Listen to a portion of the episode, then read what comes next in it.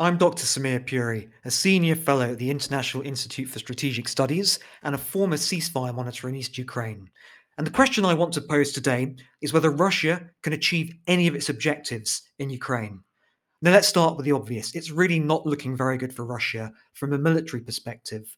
Aside from the obvious immorality of its invasion of Ukraine that began on the twenty-fourth of February, Russia's military woes have been mounting.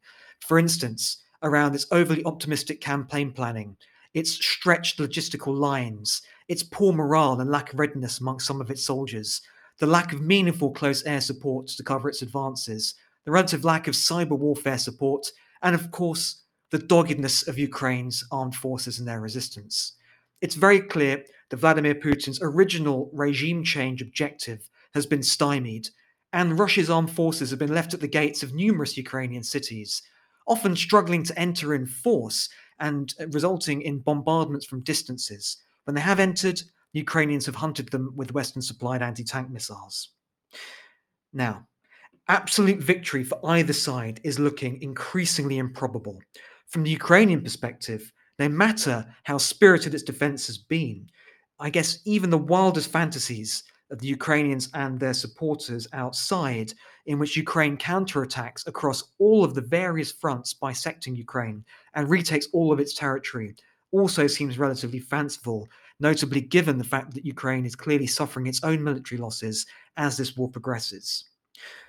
Which leads me to look at an often neglected aspect of the conflict, and that is the fact that there is talking and negotiation unfolding between Russia and Ukraine alongside the fighting.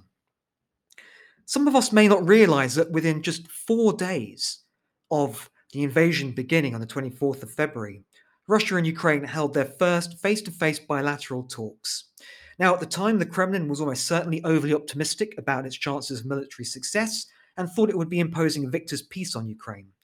Instead, as the talks have progressed, through several rounds face-to-face in different parts of Belarus, before moving online on the fourteenth of March, the delegations have reported to the press a difference in tone, in which Russia, as its battlefield fortunes have faltered, has walked back from the maximalist demand of regime change and has seemingly entertained the possibility of a settlement in which Zelensky's government remains in power.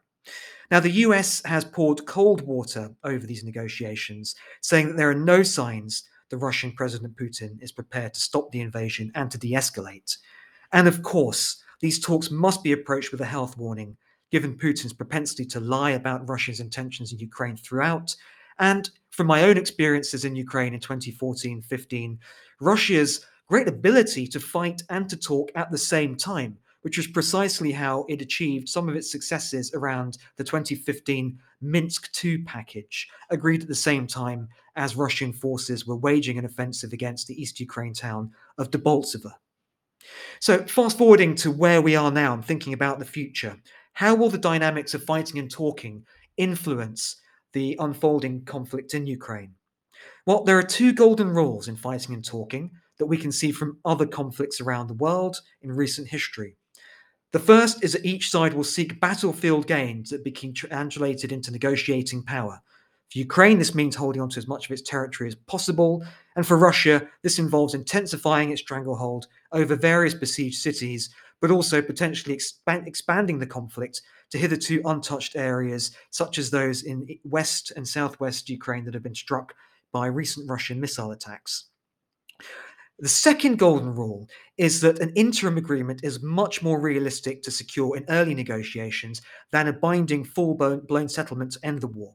The lightest commitment would be a temporary truce, the likes of which were supposedly agreed around the humanitarian corridors, but not really respected because Russia continued its bombardment.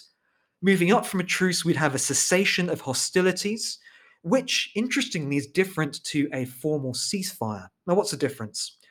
A cessation of hostilities means that the combatants are willing to stop fighting, but a formal ceasefire would be negotiated alongside other de-escalation commitments, for instance, the repositioning and withdrawal of military units and weapon systems, buying time for future talks. The most binding agreement of all would be an armistice, which optimistically is something in years to come would be really required to allow Ukraine and Russia to exist side by side in some measure of stability.